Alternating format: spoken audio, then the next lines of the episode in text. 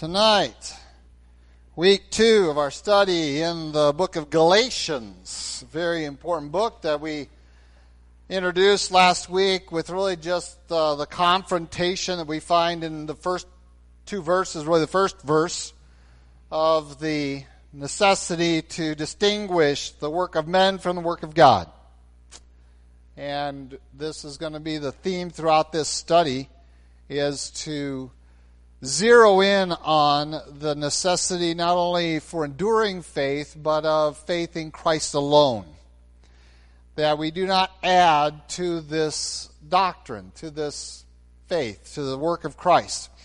And, and this I need to develop a little bit more um, than I did last week, uh, the fact and the matter of our salvation, um, because we, again, correlating this with this morning's message, of being able to decipher um, are you a child of God or are you a almost persuaded person?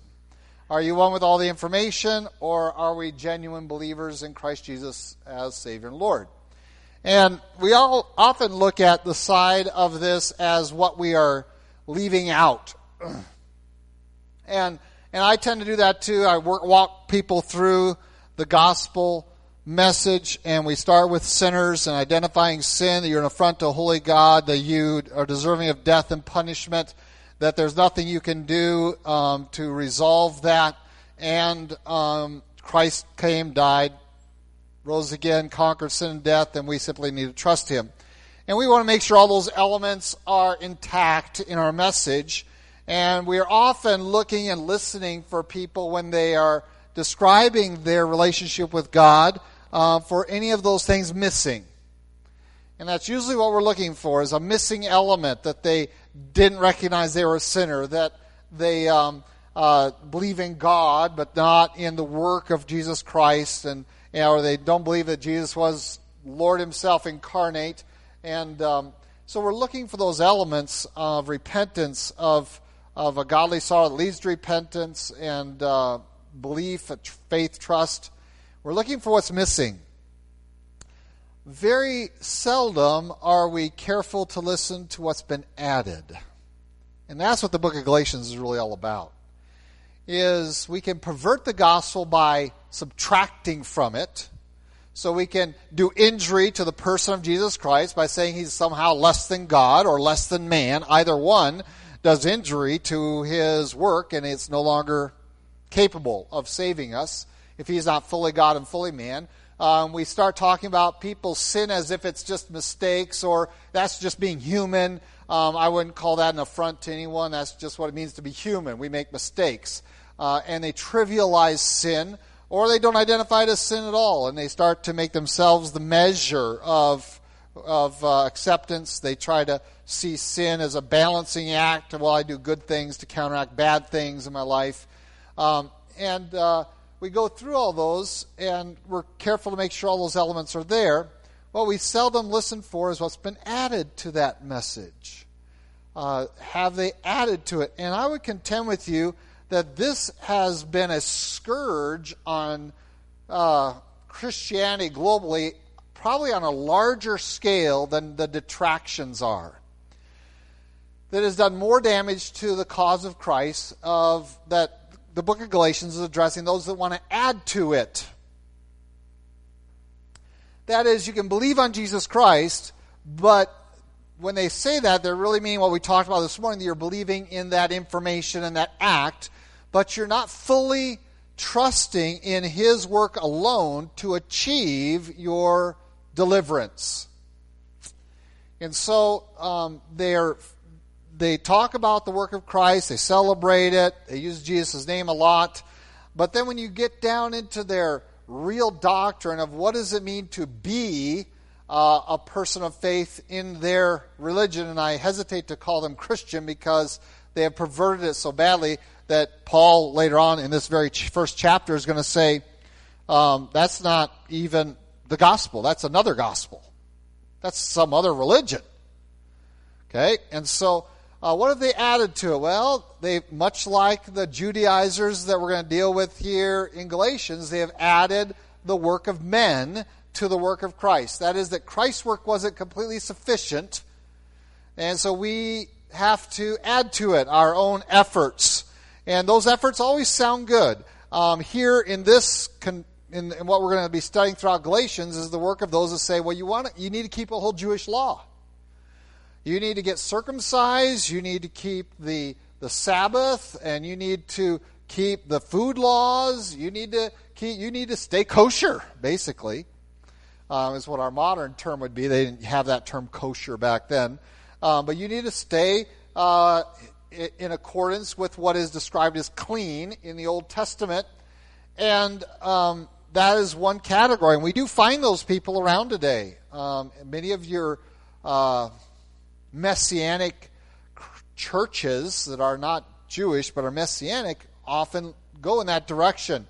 Um, they want to celebrate the things of Judaism, and I'm okay with celebrating those, but they often go way too far into demanding that this is really the measure of your spirituality, is whether you're keeping all those laws or not. And that cannot be, because the law is complete and we live on a different scale, different level than that. Um, and we're going to see that addressed throughout the book of Galatians time and again. And one of the issues is going to be circumcision. And by the way, when you address circumcision, you're addressing something that predates the law of Moses. Right? That was given to Abram. So Abraham was, you know, you circumcise your firstborn males. And so that was that was the first law, really. And so we're going to attack circumcision and say, well, that's not necessary. And if circumcision is necessary, then that abrogates the rest of the law because you can't keep any of the rest of the law if you're not practicing circumcision.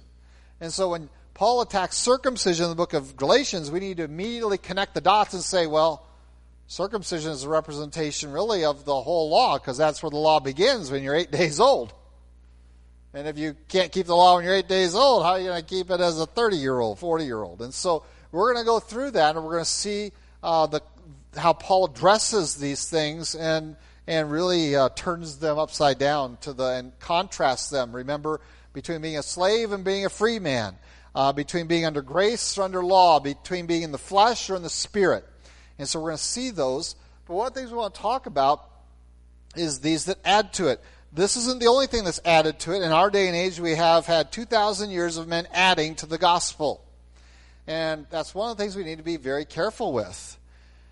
Um, we're not going to add. Um,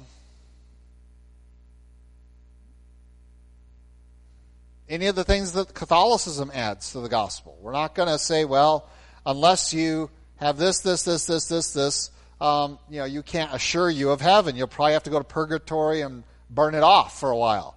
Um, that's adding to the gospel. The gospel doesn't say you have to have last rites or you're going to have to pay for it in purgatory. There's no purgatory in, in God's word anyway. Um, the, it doesn't talk about having your first communion, of the necessity of baptism um, as a, a redemptive work, act, whereby any sins are dealt with. Um, none of that. That's all added, and that is going to pervert the gospel of Jesus Christ. And so uh, we see that. And, and we look at the Mormons, and yeah, they do weird things to Jesus and stuff. But one of the other facets there that immediately should get our attention is well, they're adding to the gospel. Now, in addition to believing in their Jesus, which is a very different Jesus than the Bible speaks of, you got to hold to all the other tenets of Mormonism and practice them and be a temple Mormon and basically go through all the rituals that are amazingly similar to being a Freemason, interestingly enough, which Joseph Smith used to be. And so it was natural for him to just bring all Freemasonry into Mormonism. And so when we look at this and we come to a group that says, well, reading the Bible is okay, but you need to read our translation and you need to read our magazine, The Watchtower, and that's the Jehovah's Witnesses. Well, red flags should start going up. What do you mean? I can't just pick up a Bible and read it? Uh, you added to this. Uh, that's not, this isn't sufficient. And so the gospel isn't perverted simply by denying truths that are there, and that's certainly the case in most of the heathen world, of those that, that don't give any lip service to Christ at all. They're going to deny his deity, they're going to deny deity at all. They're going to deny sin. They're going to deny the consequence. They're going to deny sin. They're going to, or, or hell. They're going to deny all of that. Uh, but most in religious circles, their greatest guilt is here in the book of Galatians, is adding to the gospel. And we're not very sensitive to that, frankly, to tell you the truth. And we ought to be. Um, Paul is going to go to great lengths to explain just how hideous that really is. And the terminology he's going to use is going to be, how do I want to say this? Um, by our standards, impolite. They're going to be very in your face, as we're going to see. But he's going to start off not on that tenor. He's going to build to it. He's going to start off in verse 3 of Galatians 1 by saying, Grace to you and peace from God the Father and our Lord Jesus Christ, who gave himself for our sins, that he might deliver us from this evil age according to the will of our God and Father, to whom be glory forever and ever. Amen. Now, very clearly, he has taken great effort to communicate something about our salvation, and that is that it is in Christ alone. You can't miss it. He, grace comes to you, which is you receiving something you don't deserve. Wages are those that you earn. Grace is something you accept and receive that you can't ever earn. That I'm just going to give it to you. You you are blessed to have it. Uh, you didn't deserve it, earn it. It's not because you're a wonderful person. It's not because you smiled at me. It's not because I want anything from you. Um, it's not that you I want a payment from you. It's it's simply I'm giving it to you. And this is what God has done for us in Christ Jesus. He has given us grace. And so undeserved merit or favor uh, that God has given us something we don't deserve, and this is going to be a huge facet. This is different than earning it. So it's grace or works. Which one is it? Which one are you trusting in? Grace of God or the works of yourself? And Paul is going to press this issue. So it's natural. You'd expect it once he gets the introduction. The first word coming out of the book is grace. Grace to you. I want you to understand that everything I want for you um, is found in the grace of God. It's not found in your activity, it's not found in your work, it's not found in your obedience. Uh, obedience is a response to grace, it is not the bringer of grace to you. And then the second thing he wants them to have is a nice uh, contrast what he's going to share in a little couple verses, and that is peace. And when we add to the gospel, uh, one of the things that's going to take away from us is peace.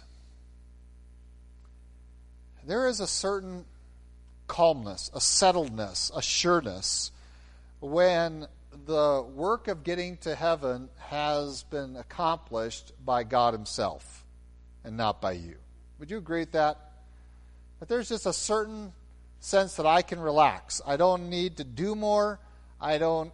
Uh, my place is secure because of the one in whom I'm trusting, not in myself or in my activity. Um, my activity, again, we're going to contrast this with, with the demonstration of genuine faith that, we're, that you're going to be studying in Hebrews, that we have studied in the past, versus the origin of your deliverance. And so he says, peace. Uh, that you should be able to have this confidence, this deep seated um, peace of everything's taken care of because I've trusted in Jesus Christ. Everything's taken care of. Contrast that. Look at the difference when you get down to uh, verse 7. It says, um, the last uh, clause there says, But there are some who trouble you and want to pervert the gospel of Christ. So here comes these people into the congregation and, uh, oh, you mean you haven't? You don't? oh. You haven't and you don't. Fill in the blank. It doesn't matter what they add to it, and they add different things, so I don't want to fill in the blanks for it. You don't do this? Oh my, I'm not sure you're a Christian. You don't speak in tongues? You probably haven't gotten the Spirit. Yeah, it even involves that group. They have perverted the gospel by adding to it, which God word never adds to it. Oh, you don't do this? You haven't done this? Oh my. And, and if you think that Baptists are immune from this, you're wrong. we are as guilty sometimes as many others. Um, in fact, Pastor Bailey, after being a missionary on the mission field in Costa Rica and, uh, and in uh, Juarez, um, and then retiring and being in Rio Rancho, um, and his wife uh, going through Alzheimer's and, and uh, struggling, and he is struggling to care for her uh, the church that he was attending decided that he needed to be rebaptized. Why? Well, I'm not sure you were baptized in the right kind of church. Because it wasn't their kind of church. Oh, it was baptism by immersion as a believer, um, but that's not quite enough. So here you're going to take this at that time about 60 year old, 60 some year old man, 65 year old man, and who's been a pastor uh, most of his life, faithfully serving the Lord, and you're going to require him to re- be rebaptized. Um, and that church is alive and well up there in Rio Rancho, um, and that's a perversion. And so, and in fact, uh, one of the things that uh, Chris and Casey said to me, we went to most churches and they just tried to get us saved because we weren't just like them. Um, we followers of Jesus Christ. And uh, oh, that we would be careful and cautious. And we're going to talk about liberty at the end of Galatians extensively. That we are careful and cautious to recognize there is there is a demonstration of your faith that I need to see so that I can have confidence that you're a believer. And there's a difference between that and saying if you're not doing X, Y, Z, in addition to trusting in Christ, there's no way you can be a believer um, there's a huge wall between those two. There's a great divide, a gap um, between those, and we don't want to bring that gap too close together. We don't want to be caught in that trap. And so you'll hear me commonly say, Well, I want you to be led by the Holy Spirit, but here's the commands of God's Word, and you should be wanting to obey those. Um, and uh, if the Spirit isn't moving in your life to encourage you to live like me, um, it should at least direct you to live like the Bible says. And when it gives a direct command, I shouldn't have a problem uh, inciting you to obey it, right? And so the Bible says, do not forsake the assembling of yourselves together, as the manner of some is. That's a direct command, which means don't stop getting together with the Christians. We talked about that in Sunday school this morning a little bit. Don't stop that. Don't stop that. That's a direct command from God. Be faithful. You need the fellowship of time in the Word, time with believers, uh, time in corporate worship. We need that. It is, it is necessary for our Christian existence and survival uh, to persist in our faith by meeting together. And so I shouldn't have to bend over backwards to get someone to do that. But nor am I going to come to and say, well, if you're not coming to church, you're going to hell. You see the difference? If you don't come to church, you're not a Christian at all. No, I'm going to tell you you're in disobedience. I'm going to tell you get to get to a church that's preaching the word. Doesn't have to be this church, but you better get yourself connected in and and and uh, find out why you're not interested in being in church. And and so that's the distinction that we're trying to make. Okay, between the liberty and the law. We are not going to institute a law that says, well, uh, you're not a believer now because you won't obey XYZ, and we get to choose our list. Um, but we should be able to point to God's word and say you need to be obedient to that. And when there is an understanding of grace and a reception of peace that God has accomplished it all, now out of that graced state and out of that sense of peace, we can then serve not to try to earn something, but simply to declare our gratitude for what we have been given. And that's the foundation of our obedience to God. Um, now, is there guilt involved in that? Sometimes, yes. Um, and you should feel a little guilty if you're unthankful. I regularly try to make my children feel guilty if they're not thankful for what their mom does for them, or the society does for them, or dad does for them, or the church does for them. Um, oh boy, we guilted Valerie up and down all summer to write her thank you notes. I mean, my wife put the screws on her all summer long. It has been three weeks. Have you written any thank you notes? It's been six weeks. Have you written any thank you notes? Those people cared about you. What is wrong with you, child? What kind of person did we raise? I mean, that's just guilt, right? Does that mean we disowned her and said, You're not a child of mine because you're unthankful? No. We're dealing with, and I think she was thankful. She just, did she, did she write them all? I shouldn't put her on the spot here in front of everyone. You did write them. You have written them, haven't you? Okay, good. What a relief. We guilted her into that. So, and sometimes we obey because it's our duty to do it. Okay. Now I have to ask Brenda if she's written all her thank you notes for all her wedding gifts too. What? You haven't sent them? What kind of child have I raised here? Oh.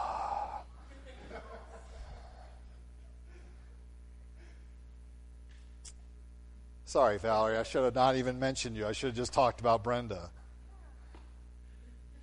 Similarly, in the church, there's a difference between spurring one another on to love and to good deeds and condemning people to eternal judgment and rejecting them because they didn't match our set of rules. That's the difference. And so, grace and peace establishes me in this relationship. Now, out of thankfulness, I can confidently walk in obedience, and that's what Paul calls us to do. That's liberty. That's not slavery, that's liberty. I'm free to do this now. Because Christ has delivered me, and that's what he's going to get into in verse 4. He gave himself for our sins, so our sins are dealt with. That's grace, and that brings peace. To know that, that my sins are covered, um, and I don't have to try to fix any of them really. I'm going to eradicate them out of my life um, because I don't want to sin more against the grace of God. I don't want to displease Him because He's already forgiven me of so much debt. I'm not going to go into more debt um, because He's forgiven me of this debt. And so we recognize that He gave Himself for our sins, delivered us, and this is kind of interesting. We would expect the word next word deliver us from the next word we would expect to see is death, right? Because we connect to sin and death pretty well. But notice what Paul does. And by the way, normally Paul would use the idea of death. He did this in Romans and other passages. He would say, delivered us from the wrath to come, from death, things like that. But in this occasion, he uses a different phrase. He says, It has delivered us from this present evil age. And again, this is very purposeful. This is in line with the message of this book. Everything you try to do to earn salvation has to happen where? Here and now. In the here and now, in this present age. And from Paul's perspective, you're trying to accomplish something that can't be accomplished.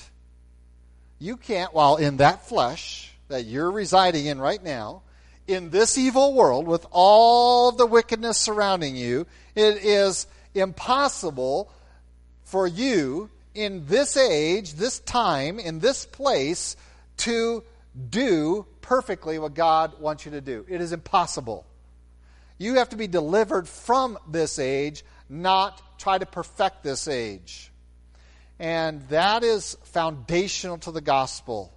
And that is why when I come across people this, and, and by the way, this is Catholic doctrine as well, is that uh, the church will do its job so well, we'll have so many people saved that the world will become, uh, the world will become the church, and the church the world, and, and we'll usher in a thousand year reign of the church over the world, and everything will be wonderful, and God will just applaud us. That's called postmillennialism. It means that Jesus will come after we've done our job so well that for a thousand years the earth is going to have peace that we create by imposing the church on the world, which is what the Catholics did. And so when they went out and conquered new lands, they sent priests with them to sanctify that land and to get everybody baptized and following through on all of that. Why? Because they felt that they needed to save the world or make the world Catholic uh, Roman and to bring in a thousand year time of peace. But Paul has a different view of this age. He says this age isn't a place where you're going to be able to accomplish those kinds of things by your own efforts. This is an age that's evil that you need to delivered from, not transform it, not try to conform it to Christ. You're going to have to be because it won't. It, it's evil. It's the present age is evil, and this is where you are, and you're not going to be able to um, uh, make it good. Uh, not politically, not militarily, and that's been tried, right? We tried to do it. That we, um, the Roman Church and other churches, the Reformed churches, tried to do it militarily. You convert or die, and we can be all upset about the Muslims all we want, but really, until the Anabaptists established and the Puritans established some things in this country, um, most Christianity was had a militant view as well. You convert or die. They had that philosophy as well. Sometimes it was convert and die. And so um, there's some history there. So before you get too excited about the Muslims, recognize that in the Reformation it was convert or die. Um, in, in, in Roman church it was convert or die, um, and that was the norm. And it really wasn't until the uh, Anabaptists came over here, and most of what we hold to in terms of liberty is derived from their doctrine that predates all the documents of this country. But yet, our country's documents are largely dependent upon those ideas of individual soul liberty and things along that line. And so, this is a present evil age. So, here are the Galatians being told by these Judaizers well, you got to get circumcised, you got to stay pure by the law, you got to keep those commandments, you've got to keep the food laws, and you basically have to keep yourself ceremonially clean to please God. And all those things are done in the here and now. And Paul says, This is the evil age. You can't accomplish those things in the here and now. Those things, you have, to, you have to be delivered from this age so that you can then do the things of another kingdom. And so when we talk about ourselves as citizens of another kingdom, that's what Christ has done for us. He has delivered us from the here and now and this evil and put us into His citizenship, His realm, where we are now spirit filled, made holy by His work, imputed to us, granted to us, graced to us, planted in us, not our own, His righteousness put in us, and now by the power of the Spirit and the power of His righteousness, we can now do good even in this evil age. But that's not what the Judaizers wanted to do. They said that in the midst of this evil age, you can do good, and that is necessary to be accepted by the Father. Well, that wasn't the Father's plan, and that's what Paul wants to stipulate. Is the Father's plan all along was that you would only be delivered from this evil age by the work of Jesus Christ and the forgiveness of your sins through his sacrifice. And so that's why, in addition to the work of Jesus, we find in verse 3 and 4 we also have at the end of verse 4, according to the will of our God and Father, to whom, that is the Father, be glory forever and ever. Amen. And so that's the finish of it, is that this has been the will of the Father all along. This is nothing new. There, nothing in the Old Testament saved people, none of that activity. Not circumcision, right? Not the sacrifices, not the ceremonial laws, not the food laws, none of those saved them. By what means was Abraham declared righteous? By faith, before there was any law. Let's go back even farther than Abraham. How was Noah declared righteous? How was Seth? How was Enoch declared righteous? Similarly, all, why was Abel righteous and Cain not? By faith. They took God at his word, they trusted him, and then they obeyed. And it wasn't the keeping of the law. How was David declared righteous? When you think of all that he did, all the immorality and the murders and the things he let his kids get away with, he had to be one of the worst parents in the world. Um, and yet he was called a friend of God. And so when we look at this, what Paul's describing is that this has been the will of God, is that you, your trust isn't in yourself, it's not in the keeping of the law, it is in the grace of God that He gives you what you don't deserve. It is the peace that comes only from God uh, and the Lord Jesus Christ because of His sacrifice, because of His deliverance, not to uh, give us an opportunity to do good to get into a relationship with Him, but to first have a relationship with God and then be able to serve Him. And that's a very different order. And so, um, I, I, don't mean to harp against Catholicism, but it's just so handy, and we're so generally aware of it. And so, when you walk in into a baptismal tank, and um, and it's clearly delineated, um, why do Roman why does the Roman Church require it uh, for infancy? Um, well, because they muddied it, they made it they made it messy because they said, well, it takes away original sin. And so we don't want our infants to die in their sin, they'll go to hell. Because they carry the sin of their father. And we have to wash that away with baptismal waters. And so they baptized babies. Well, um, that theology was wrong. It added to the gospel. Only one thing takes away sin. I'm pretty sure it says Jesus gave himself for our sins all sin has to be taken away through the work of Christ, including the original sin you inherited from your father. You've heard me teach this, so hopefully most of you are on board with understanding this, especially out of Romans, that um, everyone touched by Adam's sin has been touched by Christ's sacrifice. Very clearly spoken in Romans, where it says, Everyone, all men, are sinners because all men are in Adam. And then there was a second Adam, a representative of the entire human race in which all have been made righteous. What is that talking about? It's not talking about the removal of original sin, it's talking about the deliverance of original sin. That that's covered. But because the Roman church didn't understand that, they wanted to add their works to the work of Christ, now you had to baptize your children, and you don't want to wait till they're teenagers and know what they're doing. You don't want to do that because what if they die and they're still in the original sin? They're going to go to hell forever. And so, because we got the theology wrong and add to the gospel, now our practice becomes wrong, and we start baptizing them younger and younger and younger. Well, there's a problem. The children were drowning. When you put a baby underwater like they were doing, they would get pneumonia and die. So now we have to change our practice a little bit more. And instead of dunking them, we start sprinkling them.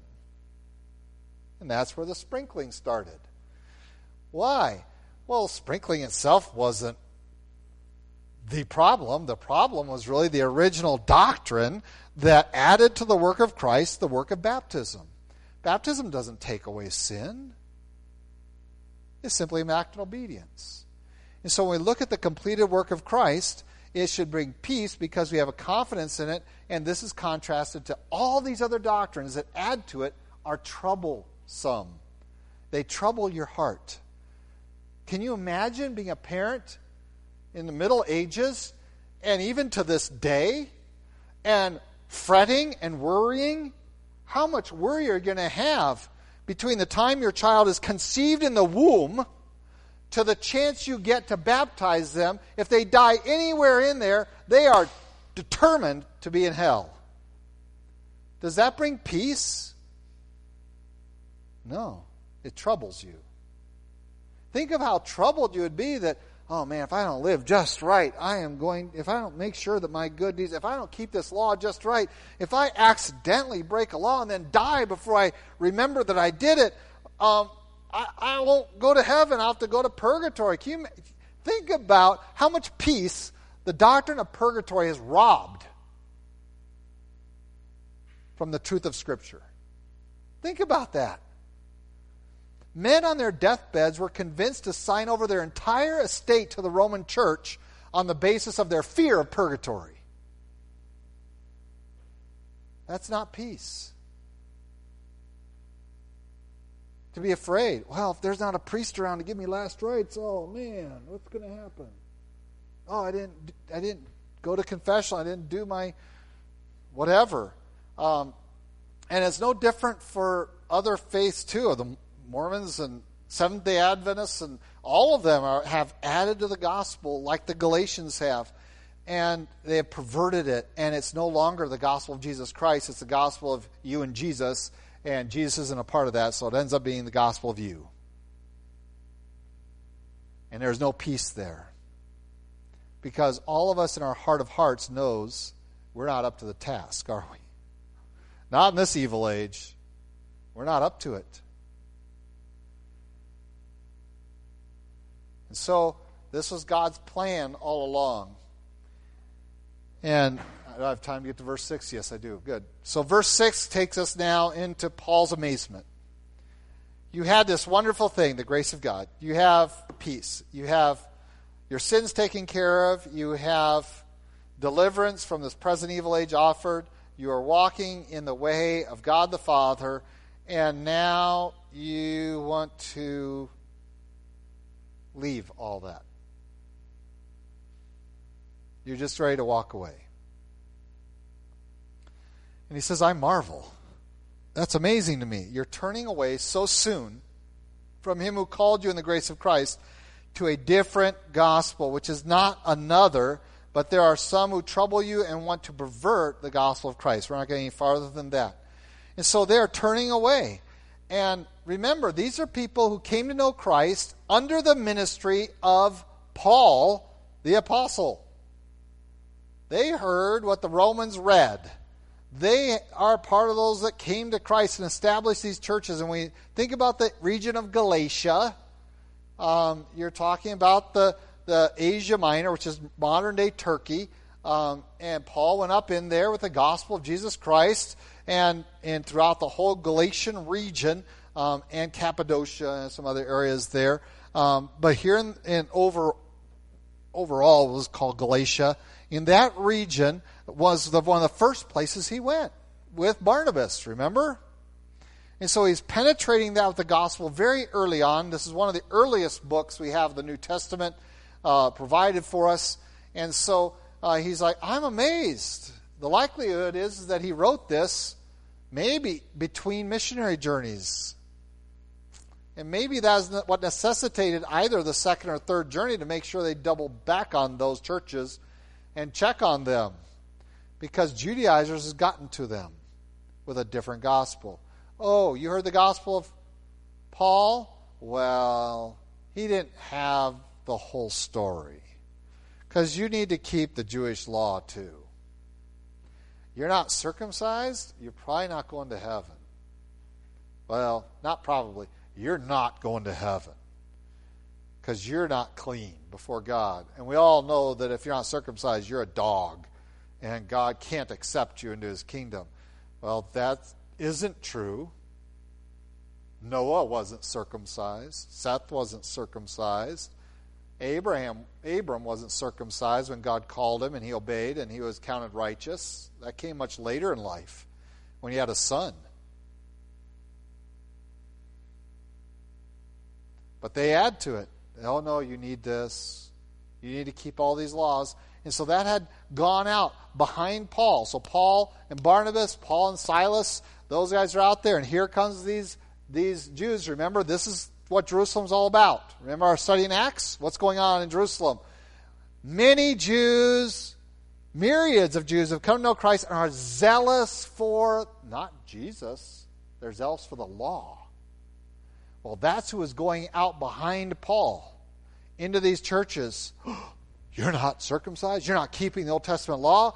How can you call yourself a follower of Jehovah? How can you give how can you say you're a believer? You're going to hell. You better get your act together. As soon as you start adding one act, and that act that Paul's going to pick out is circumcision, as soon as you add one law to the work of Christ as a means of gaining a relationship with God, it's a different gospel something else. It is not the gospel of Jesus Christ. It's something totally different. It's a perversion. It's not what is going to deliver you. And when he says you are turning away from him who called you, I want you to notice that. You're not just turning away from an ideology, you're not turning away from a philosophy of religion, um, you are turning away from a person. Please notice that. He doesn't say you are turning away from your faith because they still have faith. It's becoming misplaced. Who, what they're turning away from is not a what, but a who. Look at who you're turning away from. You are turning away from Him who called you in the grace of Christ. In, and who is the caller? Um, if you go into Romans, you know that who the caller is, and it really comes back. It's an A B B A format here. Uh, in verses four and five, you have Jesus does the work and uh, um, de- delivered us from our sins, or gave Himself for our sins, delivered us from the evil age, and then the Father was the one that He was obeying, to whom be glory forever and ever. And now here is the grace of Christ uh, so, who is it you're turning away from? You're turning away from the Father who sent his Son to die for you. The very Jehovah, Yahweh, that you claim to be serving better by keeping the law, you're actually turning away from him because by turning to the law, you are rejecting his Son. Even if you keep the name of his Son incorporated in your worship. You have rejected it because you're saying his wasn't sufficient. What he did wasn't enough. You have to, you, yeah, he died for you. That's fine. You believe in him, but you also have to keep this law. You have to keep these rites, these, these rituals. You have to do them, or you are going to go to hell, or to purgatory, or to some, or just cease to exist. Some of them have, there's no hell, purgatory, you just die and cease to exist, the Jehovah's Witnesses and others.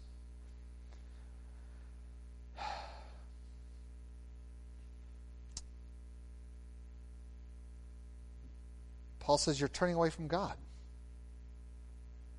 He loved you, sent you his son to die for you, and you're rejecting him. You're rejecting God because you have said that his sending of his son was helpful but not necessary. And that his death on the cross wasn't enough to cover all your sins.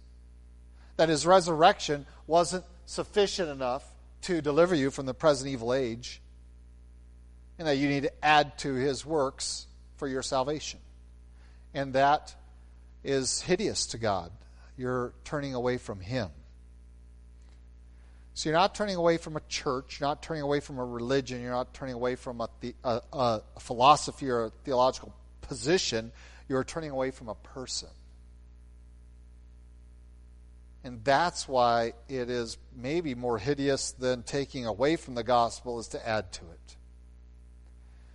To know that Jesus is there and acknowledge all that about him, and then to say it wasn't enough.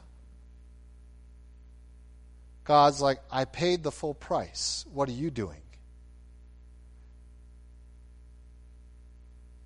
And let me give you an illustration. Um, if I pay full price for something for you as a gift, and I am giving it to you not because you deserve it, but because I love you, and I give you it gladly and freely, and I pay top dollar for the best on the market, and I give it to you.